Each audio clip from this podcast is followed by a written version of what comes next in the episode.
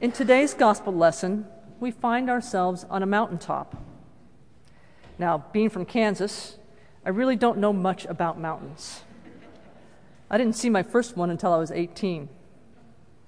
And don't get me wrong, Kansas isn't completely flat. We do have beautiful flint hills in the southeastern part of the state, but these are not mountains. However, there is Mount Oread on top of which the University of Kansas was built. It was never an easy walk to get to class. Eh, I did go to all my classes. By this point in my life, I've had some experience with mountains, and the mountain in today's gospel in particular. I have had, as some of you have had, the opportunity to travel to the Holy Land to go to the top of Mount Tabor. Mount Tabor, the story is thought to have taken place. There, at the top, is the Church of the Transfiguration. Inside the church is a beautiful mosaic. It is a mosaic of the scene we imagine when we hear the story that we heard today. There is a round dome of gold. Jesus is in the center and he's standing on a cloud. Elijah and Moses flank either side of Jesus, each standing on their own cloud. Peter, James, and John are looking on. It is a beautiful, bright mosaic. There are times when the sun hits it just right, producing a very bright image. Being in the Holy Land and walking in the same places that Jesus and his disciples walked really brings the biblical stories to life. Last week, Mother Whitney talked about the power of story, the power of story in our lives, our lives as story, and that our lives are story. I believe this is what is so rich about our biblical stories. They are our stories too. The story of God and God's relationship to his creation to Israel. And through Jesus' incarnation, we have been woven into Israel's story. We are a part of the story of God and God's relationship to Israel and God's relationship with us. When we read or hear a story, we can take a couple of positions. We can stand far away and be onlookers to the story as it unfolds, or we can enter into the story and ride right along with the characters. I invite us today to enter into the story, to imagine where you have experienced God in your life, where and how God has been revealed to you. These are our stories, our stories of our life with God. So here we are in this magnificent story. It begins with a climb up the mountain, a very, very long climb. Jesus led Peter, James, and John up this high mountain, presumably to pray. I mean, we have encountered Jesus going off before to pray by himself in the wilderness. Last week we read that, that the disciples hunted him down. Now Jesus is taking three of them with him. I don't believe they knew what they are about to witness. Then, when they're at the top, and we don't know how long they had been there, but Jesus is lit up as bright and white as can be imagined. His clothes are dazzling white. Then, as unbelievable as this is, there are two other people with Jesus Moses and Elijah. Peter, James, and John would know immediately who they were. They were the faith's most honored heroes Moses, the lawgiver, and Elijah, the prophet. But wait, they were dead, weren't they? And now they're alive, standing next, with Je- next to Jesus, who is pulsating with a bright light. For all that Peter, James, and John experienced on that mountaintop, the gospel tells us they were scared to death. As the gospel reads, they were terrified. With those events, I would have been in stunned silence. But here we have Peter, good old Peter. Lord, it is good for us to be here. Let us make three dwellings here one for you, one for Moses, and one for Elijah.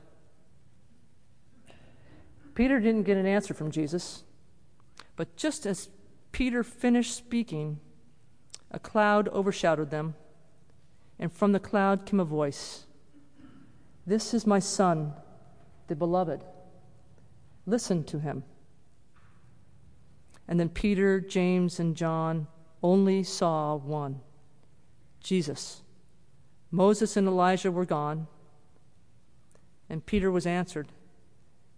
He desired three dwellings, but the heavenly answer showed him only one Jesus alone.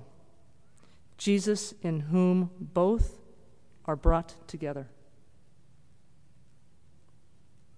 And although this is a very quick revealing of God's glory, it is very clear. There's probably no doubt that Peter knows what he is seeing. Peter hears the voice of God loud and clear. Some of you may have had a mountaintop experience where it was clear to you what God was revealing or saying to you. I envy that. My experience of God in my life has not been so clear. Instead, they have been small mountaintop experiences. Maybe this is the Kansan in me. But there's been stillness. There's been some slight tugging and pulling. Maybe some faint whispering that I'm trying to hear. All pretty muddled, causing me to do a lot of discerning. I wish it could be all so clear. After it was all over, Jesus and Peter and James and John were heading back down the mountain. As it did so, Jesus told them to tell no one about what they had seen. Well, who would have they told? Who would have believed them? An inexplicable, dazzling, bright light, people appearing who are supposed to be dead, the voice of God in a cloud? This was something pretty easy to keep to themselves.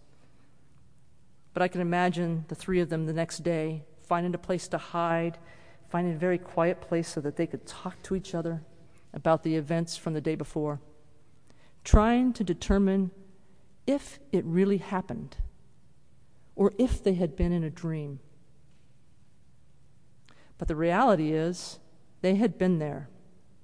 That event would mark their lives as different from that day forward. It would change the way they looked at everything. Jesus is not changed into something new in the Transfiguration. Rather, the disciples are given a brief, searing glimpse of who Jesus really is. Confirmed by the voice identifying Jesus as the Son of God, and thus confirming Peter's statement earlier in Mark You are the Messiah. They had been given a glimpse of the future. They saw past the suffering and death of Jesus and into the hope of the kingdom of God. Just six days before going up the mountain, Jesus told his disciples that he must go to Jerusalem, endure great suffering, and be killed, and on the third day be raised. He told them, If any want to become my followers, let them deny themselves and take up their cross and follow me. Jesus and his disciples had come down from the mountain to continue on the road to Jerusalem. We read about the Transfiguration today because it marks the beginning of the road to Jerusalem. And in the church year, it marks the last Sunday before our own journey of Lent begins. We, like Jesus' disciples, may gain confidence and strength from visions on a mountaintop, But we cannot stay on the mountain if we are to listen faithfully to the voice from the cloud that said, This is my son, listen to him. Jesus calls us not to admire him, but to follow him. The road to Jerusalem is a hard road, but it is the right road. And it is the road that begins, but does not end, at the mountain of the Transfiguration. The Transfiguration is a bridge between Jesus' public ministry as a teacher and a healer in Galilee and the road to his passion, death, and resurrection in Jerusalem. The Transfiguration is a bridge from Epiphany, when we celebrate the miracles and works of Jesus' life, to Lent, when we focus on Jesus' journey to the cross. Let our Lenten journey begin. Amen.